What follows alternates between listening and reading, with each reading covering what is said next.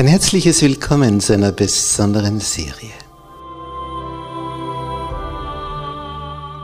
Erfüllte Sehnsucht.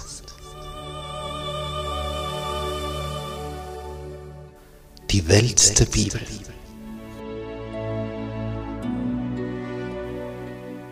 Der große Kampf zwischen Licht und Finsternis.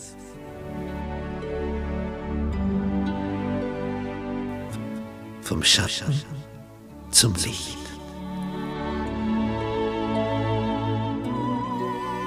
Wir begeben uns auf eine spannende Zeitreise durch die letzten zwei Jahrtausende. Von der Auferstehung Jesu bis zu seiner Wiederkunft.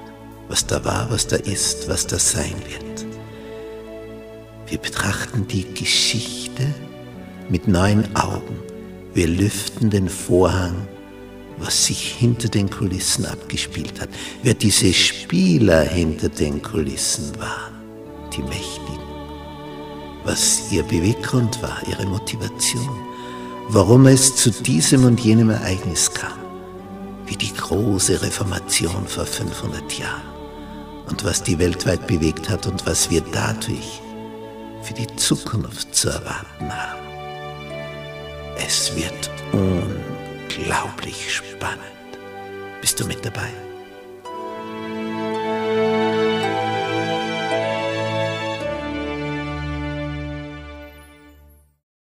Sei mit euch in Friede von Gott unserem Vater und dem Herrn Jesus Christus.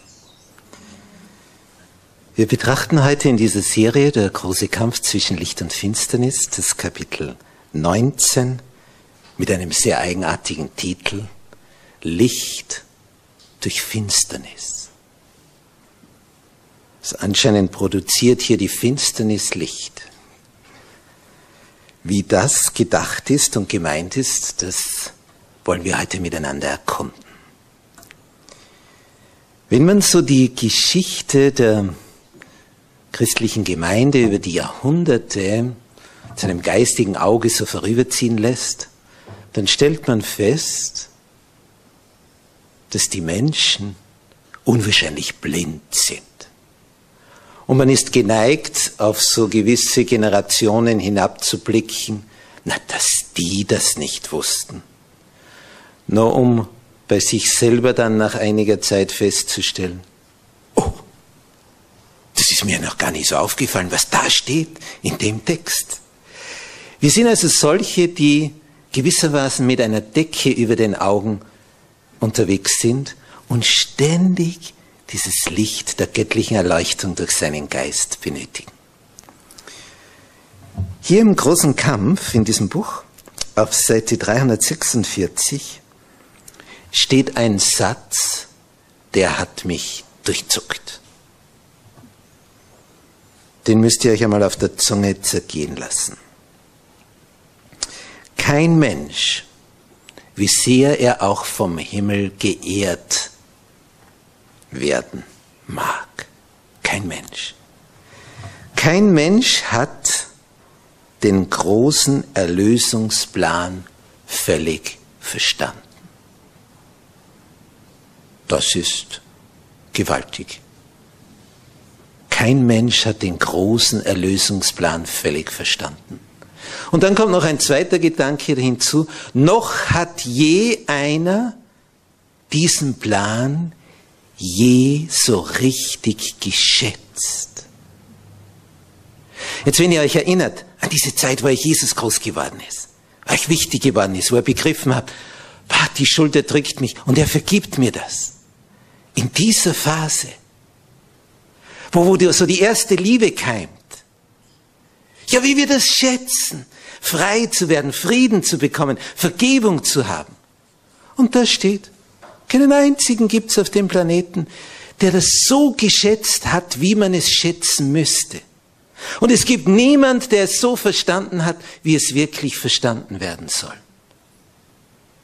Das macht uns wieder ganz klein und bescheiden.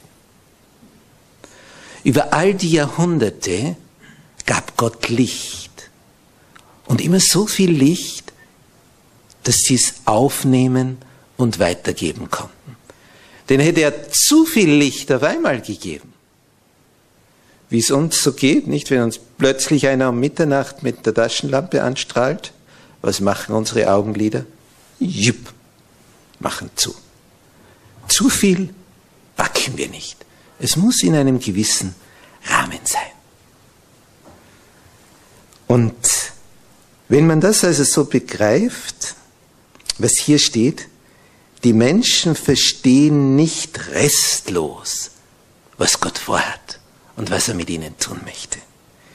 Sie begreifen die Botschaft nicht in ihrer ganzen Tragweite. Das ist der Punkt. Also wann immer wir etwas entdecken und voller Freude das dem Nächsten weitersagen, was wir gerade entdeckt haben, dann haben wir gerade wieder etwas entdeckt. Aber es ist noch nie schon deswegen das Ganze oder völlig. Oder wenn wir voller Freude sind und meinen, wie wir das jetzt schätzen. Ja, was schätzen wir schon? Was ahnen wir? Was es den Himmel gekostet hat? Es ist immer zu wenig Wertschätzung, die der Himmel erfährt. Und das tut mir wieder gut. Denn wenn man sich das vorstellt, vorstellt, dass der Himmel bis jetzt noch nicht genug Wertschätzung von all den Menschen bekommen hat, die Jesus lieb haben, wie oft widerfährt uns das, dass wir denken, ja, merkt denn keiner, was ich da tue für den oder die oder jene? Immer wieder überkommt uns das so zu geringe Wertschätzung. Der Himmel, Jesus, wird noch immer zu wenig geschätzt für das Riesenopfer, das er gebracht hat. Ein paar Bibeltexte. Meinst du, dass du wissest, was Gott weiß? Und wollest es so vollkommen treffen wie der Allmächtige? Meinst du das? Da lächelt der Himmel, wenn wir das meinen. So geschrieben in Hiob 11, Vers 7. Oder Jesaja 55, Vers 8 und 9, wo der Herr sagt, meine Gedanken sind nicht eure Gedanken. Und eure Wege sind nicht meine Wege, spricht der Herr, sondern so viel der Himmel höher ist als die Erde, sind auch meine Wege höher denn eure Wege und meine Gedanken als eure Gedanken. Oder ein Text aus Jesaja 46, Vers 9 und 10. Ich bin Gott und sonst keiner mehr. Ein Gott, desgleichen nirgends ist. Warum? Der ich verkündige zuvor, was hernach kommen wird. Denn hinterher kann jeder sagen, wie es war. Aber vorher, wie es kommt, das kann nur er. Denn als die USA noch ein klitzekleiner Staat waren mit ganz wenigen Einwohnern, wie wir vor einigen Abenden gehört haben, wo in Europa viele Mächte größer, mächtiger mit mehr Einwohnerzahl haben, da hat der Herr schon durch seine Botin verlautbaren lassen, dass dieser Staat USA der zuerst noch gegen die Indianer kämpfen musste. Dann wo mussten sie sich erst einmal die Freiheit erkämpfen gegen ihre Mutterländer in Europa. Und dann hatten sie noch intern einen Bürgerkrieg, haben sich gegenseitig zerfleischt. Und in dieser Zeit, wo also noch nichts darauf hindeutet, sagt der Herr schon, das wird die alleinige Supermacht. Und das wissen wir jetzt seit einigen Jährchen so seit 1990 herum. Wir leben in einer spannenden Zeit. Ja, und dann gibt es einen Text, der ist auch interessant. Im ersten Petrusbrief Kapitel 1, da die Verse 10 und 12. Es geht ja immer wieder um diese Rettung. Wie werde ich errettet? Und da heißt es, nach dieser Seligkeit, nach dieser Errettung, haben gesucht und geforscht die Propheten. Und die sind ja die Nummer eins in Bezug auf Erkenntnis und Wissen. Die sind ja die erste Anlaufstelle für Information von oben. Die sollen das ja weiter verkünden. Die sind das Sprachrohr. Ein Prophet ist einer, der weiß, was Gott denkt. Zumindest was ihm Gott mitgeteilt hat. Und jetzt heißt es hier im ersten Petrusbrief, Kapitel 1, Vers 10 bis 12, nach dieser Seligkeit haben gesucht und geforscht die Propheten, die von der Gnade geweissagt haben. Das ist eine interessante Kombination. Sie suchen und forschen und weissagen. Und zwar die Gnade so auf euch kommen sollte und haben geforscht auf welche und welcherlei Zeit deutete der Geist Christi, der in ihnen war und zuvor bezeugt hat, die Leiden, die über Christus kommen sollten und die Herrlichkeit danach, welche offenbart ist. Denn sie haben es nicht sich selbst, sondern uns dargetan. Die Propheten haben geweissagt über das, was da kommt, und gleichzeitig gesucht und geforscht, wann diese Zeit ist. Die Zeit ist immer ein besonderes Thema in der Bibel gewesen. Und die Propheten haben auch noch längst nicht alles verstanden. Wenn wir so in die Zeit Jesu gehen, da war Israel, Palästina, ein Gebiet des heiligen römischen Reiches, hätte ich jetzt fast gesagt, des Römerreiches. Hier haben wir die Ausdehnung des Römerreiches, wie es am größten war. Und wenn man sich jetzt dieses kleine Israel da unten anschaut,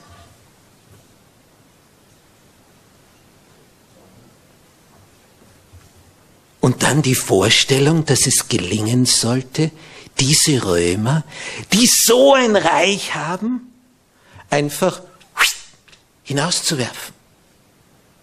Das, das gibt schon ein Selbstbewusstsein, wenn man das in den Texten liest. Da kommt einer und der wird alles verändern und das ist der Messias und dann bricht etwas an, eine Herrlichkeit, ein Reich. Ja, wer kann sich das vorstellen? Von einer Größe, von einem Glanz. Und das wird jetzt diesen paar Männchen und Weibchen da gesagt. Und als sich dann herumspricht, am Jordan da draußen, da ist einer und der redet so, wie früher die Propheten, ob er der ist. Und dann kommen sie zu dem. Und dann stellen sie die Frage, Johannes Evangelium Kapitel 1. Die Frage ist ja köstlich. Die tauchen da auf, diese Boten, kommen zu Johannes, dem Täufer, und der Evangelist Johannes berichtet uns das in seinem ersten Kapitel seines Evangeliums, ab Vers 19. Und dies ist das Zeugnis des Johannes, als die Juden zu ihm sandten, Priester und Leviten von Jerusalem, dass sie ihn fragten, wer bist du? Wer bist du? Weil das, was er verkündigt hat, so eine Kraft hatte, hatte so eine enorme Wirkung. Von weit und breit kamen sie. Und jetzt kommen die Abgesandten. Wer bist du? Und er gibt als Antwort, ich bin nicht der Christus. Das ist schon eigenartig. Der wird gefragt, wer er ist, und er sagt, er ist nicht der Christus, der Messias. Ja, warum sagt er das? Ja, weil sie gedacht haben, er ist es. Die meinen, jetzt bricht es an. Und nicht viel später taucht eine unscheinbare Gestalt auf und dieser Johannes, zu dem sie in Massen kommen, sagt, der ist es. Und die schauen hin und sagen, der? Kein einziger geht hinter ihm her am ersten Tag. Am nächsten Tag versucht es Johannes noch einmal und sagt, der ist es. Das ist das Lamm, das die Sünde der Welt wegträgt dann gehen zwei mit. Zwei. Der Andreas und der Johannes, der dieses Evangelium geschrieben hat. Dann findet der Andreas seinen Bruder, der da auch am Jordan ist. Weil sie waren alle von Galiläa hinuntergebildet. Ob jetzt der Messias kommt, ob jetzt dieses Reich anbricht. Und die ganze Zeit, die ganzen dreieinhalb Jahre, hat sie nur eins interessiert. Wann? Wann ist soweit? Und dann wussten sie, jetzt ist es soweit, als er diesen Esel bestieg. Und der Jubel war grenzenlos. Und dann bleibt Jesus stehen und weint. Und manche werden sich gedacht haben, jetzt hat ihn die Rührung übermannt, bei so viel Begeisterung. Aber er weinte aus einem ganz anderen Grund. Jerusalem, Jerusalem, wenn doch auch du erkannt hättest, zu dieser deiner Zeit, denn du hast nur diese deine Zeit, wenn doch auch du erkannt hättest, was zum Frieden dient. Das fasziniert mich immer so, dass Jesus das Entscheidendste in ein Wort hineinpacken kann. Wenn du doch begreifen würdest, was zum Frieden dient. Für dich, für deinen Herzensfrieden. Da brennt ja etwas, eine Sehnsucht, die nicht zur Ruhe kommt. Bis du ganz in ihm ruhst, Frieden erfährst von ihm. Vorher bist du immer unruhig. Magst du es ein bisschen dämpfen mit allem Möglichen, einmal dies und dann jenes und dann wieder dies. Aber die Unruhe bleibt, bis du den Frieden in ihm hast. Solange das nicht ist, wirst du unruhig bleiben, egal wo du bist, wer an deiner Seite ist, welchen Beruf du ausübst. Ganz egal. Die Unruhe bleibt, bis wir den Frieden in ihm haben. Und er weint, weil er weiß, wenn du das nicht hast, hast du nichts. Und dann versucht Jesus, diesen Jüngern das begreiflich zu machen. Es kommt ganz anders, als ihr denkt. Matthäus Evangelium Kapitel 16 ab Vers 21. Seit der Zeit fing Jesus an, seinen Jüngern zu zeigen, wie er nach Jerusalem gehen und viel leiden müsse von den Ältesten und Hohepriestern und Schriftgelehrten und getötet werden und am dritten Tage auferstehen. Und was kommt jetzt? Steht da jetzt die Begeisterung der Jünger kannte keine Grenzen über diesen Weg? Ja, das genaue Gegenteil.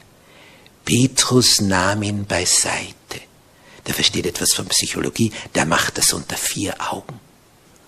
Und, Luther Bibel übersetzt, er fuhr ihn an. Wenn ich jemand anfahre, dann kracht's. Und er sprach, Gott bewahre dich. Ganz heilige Worte werden da gesagt. Das widerfahre dir nur nicht, Herr. Das ist ja das Letzte, was wir wollen. Wir träumen ja davon, dass du der Messias bist, der sein Reich aufrichtet. Und nebenbei fällt für uns auch noch ein bisschen was ab. Wir werden dann nämlich die Minister in diesem Reich. Und das ist ja nicht schlecht. Und einer hat am meisten davon geträumt. Den Finanzminister zu werden bedeutet, mehr Münzen im Beutel zu haben, als er bisher hatte. Denn es war nicht schwer, im Kreis der Jünger Finanzminister zu sein weil der Beutel war leicht, den er zu tragen hatte. Da war nichts drin. Sie brauchten immer jemand, der sie versorgte, diese Jüngerschar. Und Jesus sagt zu Petrus, geh weg von mir, Satan, du bist mir ein Ärgernis, denn du meinst nicht, was göttlich, sondern was menschlich ist. Und das ist immer unser Problem. Wir sind Kinder unserer Zeit. Wir denken, wie die Zeit gerade denkt. Und das ist das, was hier steht. Du meinst, es wäre göttlich, aber es ist menschlich, wie du unterwegs bist. Darum brauchen wir immer wieder diesen Blick zurück auf das Ursprüngliche. Sonst wird es immer menschlich. Und wir meinen, es wäre göttlich. Und sind weit davon entfernt. Im nächsten Kapitel Matthäus 17 überschrieben die zweite Ankündigung von Jesu Leiden und Auferstehung. Vers 22. Als sie aber beieinander waren in Galiläa, sprach Jesus zu ihnen, der Menschensohn wird überantwortet werden in die Hände der Menschen und sie werden ihn töten und am dritten Tag wird er auferstehen. Und sie wurden sehr betrübt. Sie wurden sehr betrübt. Jetzt redet er schon wieder über das, was wir gar nicht hören wollen. Und dann reden sie über das, was sie bewegt. Was haben wir zu Beginn des nächsten Kapitels? Zur selben Stunde traten die Jünger zu Jesus und fragten, wer ist der Größte im Himmelreich? Das hat sie bewegt. Wer ist dann unter uns der Chef? Wer, wer sitzt dir am nächsten? Wer ist deine rechte Hand? Wer ist dein Stellvertreter? Das hat sie interessiert. Nicht, dass er stirbt. Und dann versucht es ein drittes Mal, ihnen das klar zu machen. Matthäus Evangelium Kapitel 20 ab Vers 17. Und Jesus zog hinauf nach Jerusalem und nahm die zwölf Jünger beiseite und sprach zu ihnen auf dem Wege, siehe, wir ziehen hinauf nach Jerusalem. Und der Menschensohn wird den Hohenpriestern und Schriftgelehrten überantwortet werden und sie werden ihn zum Tod verurteilen. Und sie werden ihn den Heiden überantworten, damit sie ihn verspotten und geißeln und kreuzigen da ist sogar die Todesart und was davor geschieht angekündigt. Detailliertest. Und am dritten Tage wird er auferstehen. Was ist die nächste Folge? Was ist als nächstes hier berichtet? Da trat zu ihm die Mutter der Söhne des Zebedeus mit ihren Söhnen, fiel vor ihm nieder und wollte ihn um etwas bitten. Und er sprach zu ihr, was willst du? Sie sprach zu ihm, geht es also um Johannes und Jakobus. Lass diese meine beiden Söhne sitzen in deinem Reich, einen zu deiner Rechten und den anderen zu deiner Linken. Er hat das dritte Mal gesagt, er wird gegeißelt, gekreuzigt. Und die sagt, können dann meine zwei Jungs so rechts und links neben dir die Herrschaft antreten? Geht das so? das hätte ich gern. Das wäre so mein Herzenswunsch. Bitte. Und Jesus sagt, ihr wisst nicht, was ihr. Ob er sich das manchmal auch bei unseren Bitten so denkt? Ihr wisst nicht, was ihr bittet. Und wenn wir einmal dort sind, dann werden wir besser so gewisse Bitten nicht mehr aufs Tapet bringen und uns eher schämen, dass wir je sowas wollten im Vergleich zu dem, was wir dann sehen und haben.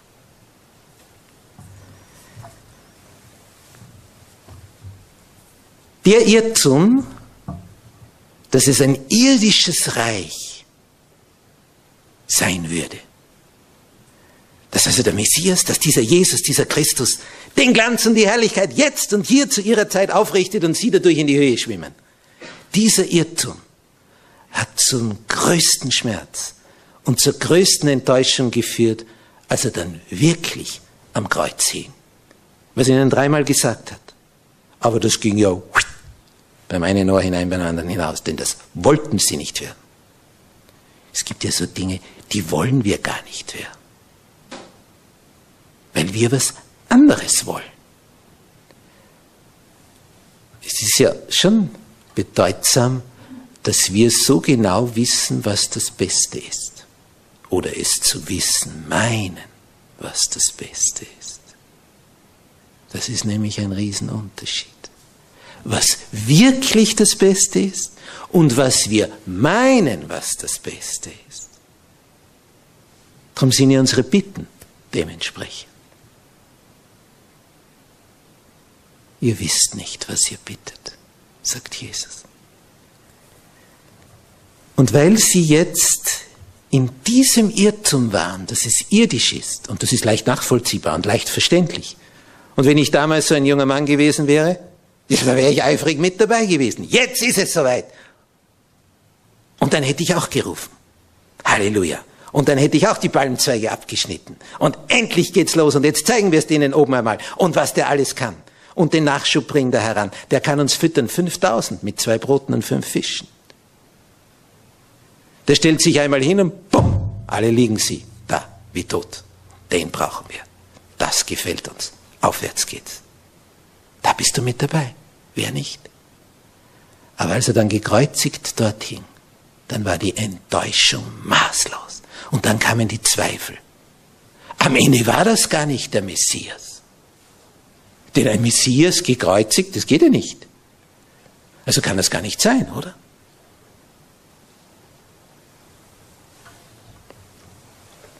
Als Jesus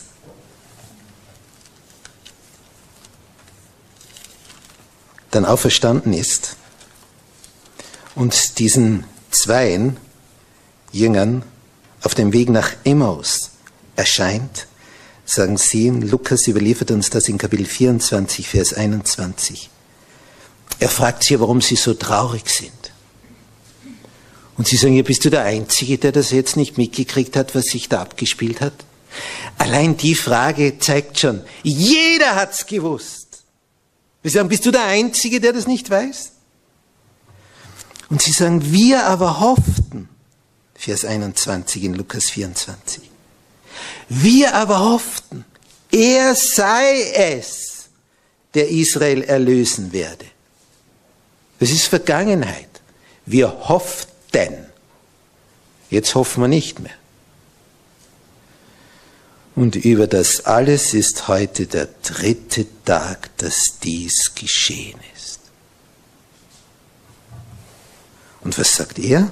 Vers 25, der Herr, den sie noch nicht registriert haben, dass es der Herr ist. O ihr Toren! Jesus benutzt hier ein ganz schön kräftiges Wort. Nicht, wenn ich zu einem sage, du Tor, das ist nicht gerade ein Kompliment.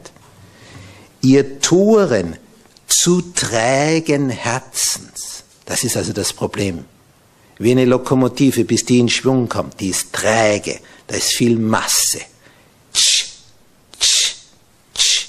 Und da steht, zu trägen Herzens, all dem zu glauben, was die Propheten geredet haben. Musste nicht Christus dieser leiden und in seine Herrlichkeit eingehen? Und er fing an bei Mose und allen Propheten und legte ihnen aus, was in der ganzen Schrift von ihm gesagt war. Und dann, als sie dann die anderen Jünger treffen, sagen sie, brannte nicht unser Herz in uns, als er angefangen hat, die Texte zu eröffnen? Brannte nicht unser Herz? Und dann stolpern sie durch die Nacht. Und dann erscheint Jesus der ganzen Truppe. Und was sagt er ihnen dann in Vers 45? Da öffnete er ihnen das Verständnis, so dass sie die Schrift verstanden und sprach zu ihnen, so steht's geschrieben, dass Christus leiden wird und auferstehen von den Toten am dritten Tage. Das ist der eine Punkt. Da waren sie in ihrer Enttäuschung. Und jetzt geht's aber weiter. Und das gepredigt wird in seinem Namen Buße, nämlich die Umkehr zur Vergebung der Sünden unter allen Völkern. Stufe 1, Stufe 2. So, und jetzt machen wir einen Zeitsprung. Die große Enttäuschung unter dem Kreuz rührte also daher, dass sie einem Irrtum beharrlich anhingen. Denn als Jesus erklärte, es kommt nicht so, hat Petrus gesagt, ja, hoffentlich kommt's nicht so, wie du dir das jetzt uns mitgeteilt hast. Denn das wollen wir nicht so. Und dann kam die Enttäuschung. Es kam trotzdem so. Auch wenn sie es nicht so wollten. Wie in unserem Leben. Manches kommt so, was du gar nicht willst. Und dann fragst du dich, ja, gibt's denn überhaupt? Das heißt doch, der ist Liebe? Ja, wenn er mich lieb hätte, dann hätte er doch meine Wünsche erfüllt, oder?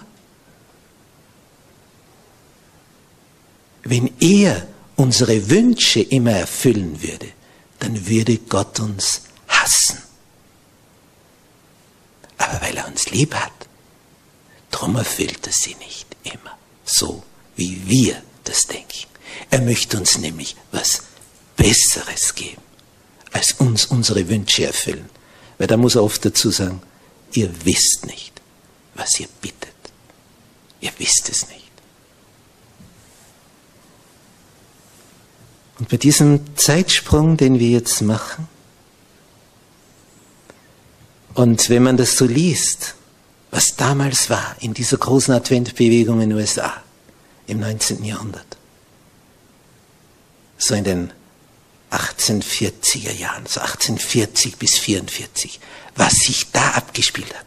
Wie immer mehr Menschen kamen und immer noch mehr und immer noch größere Seele gemietet wurden und Niederplatz ausreichte und in die größten Städte, die allergrößten Seele wurden gemietet.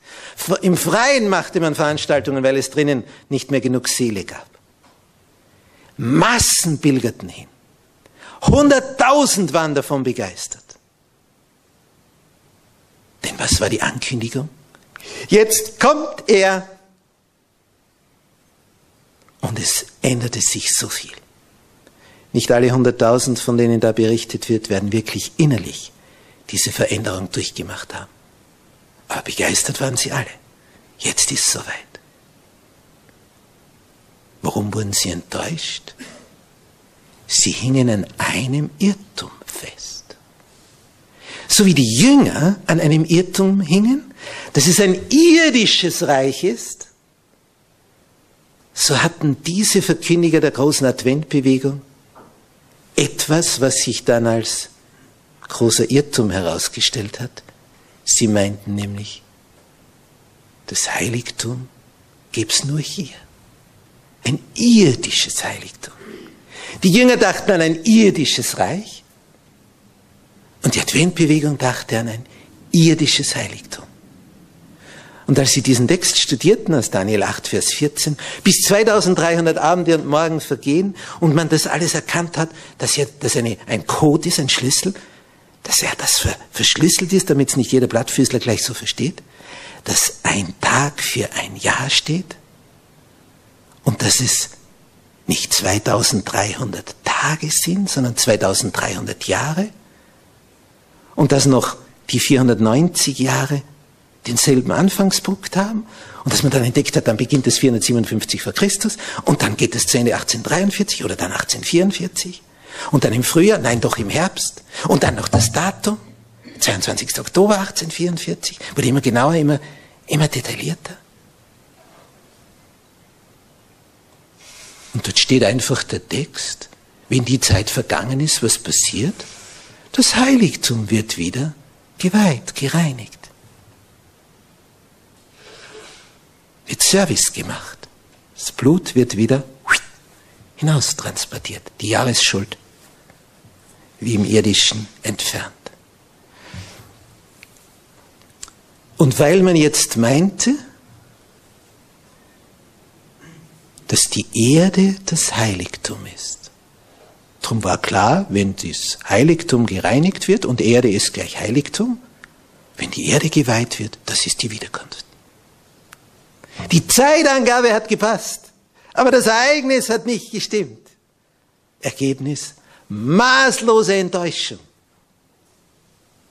Die zwei größten Enttäuschungen in der Geschichte der Menschheit, die Kreuzigung Jesu, die Nichtwiederkunft Jesu, die vorausgesagt. hat zu den größten Bewegungen in der Geschichte der Christenheit geführt.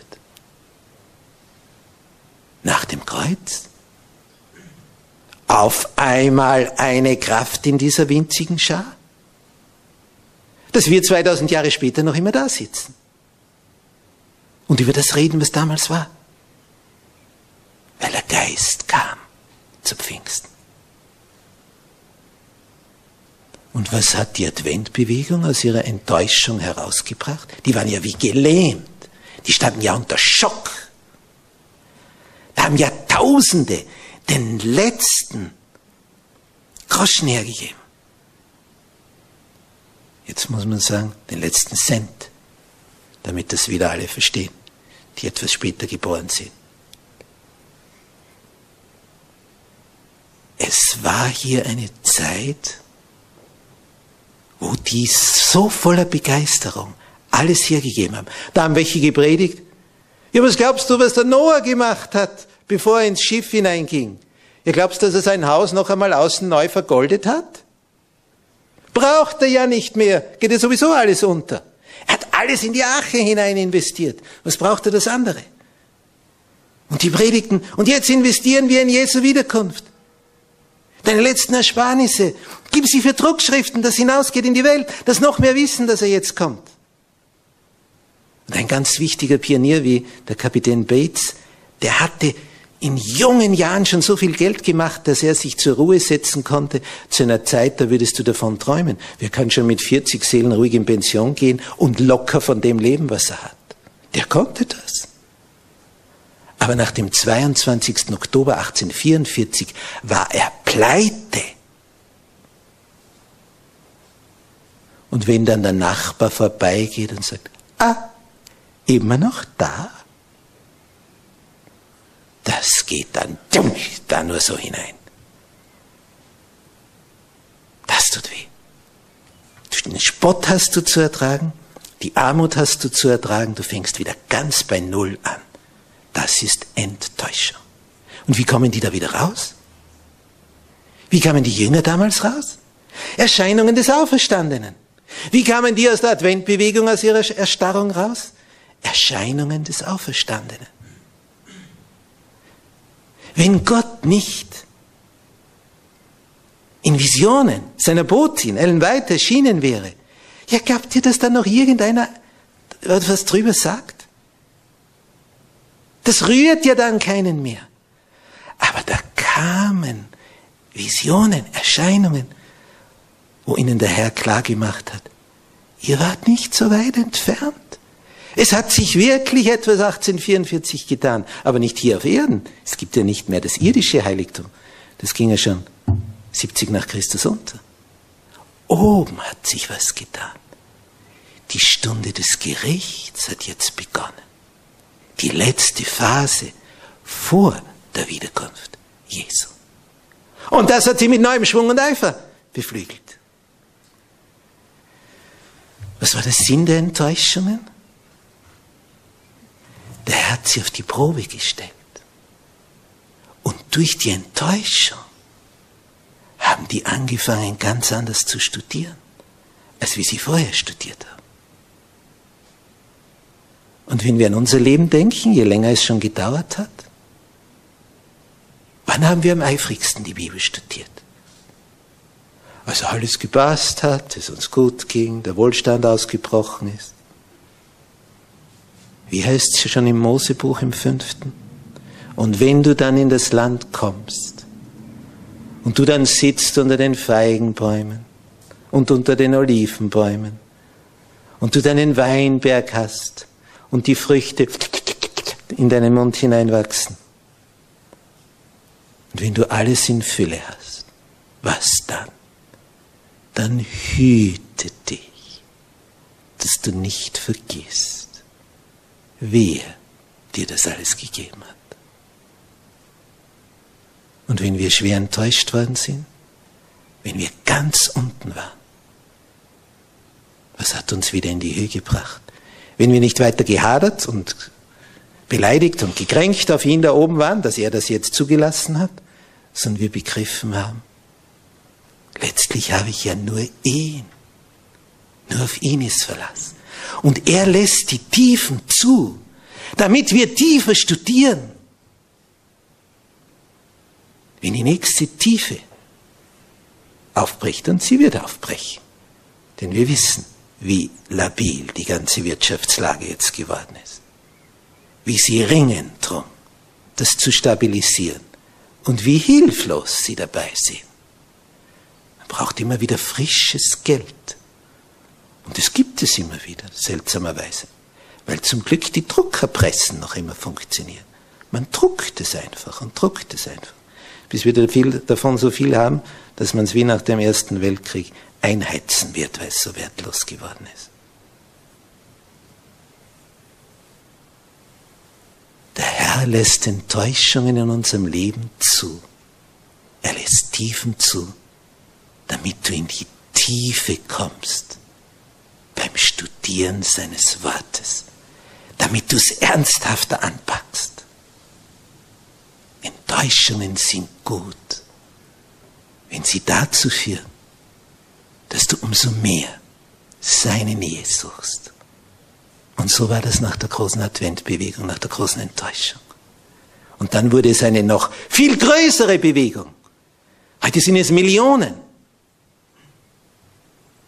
Da kam die Voraussage, an einem Tag werden tausend getauft werden. An einem Tag.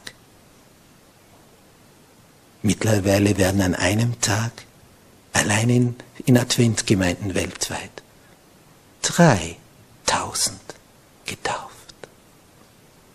Es brauchte die Enttäuschung. Wie gehst du mit Enttäuschungen um? Gehst du dann in die Tiefe des Studierens? Wirst du so tief studieren wie nie zuvor? Umso ernsthafter dieses Wort anpacken, dann wird es dir zum Segen. Der lässt es zu, die Tiefen, weil er dich lieb hat. Drum lässt er die Tiefen zu, weil er dich retten will. So lieb hat er dich. Amen.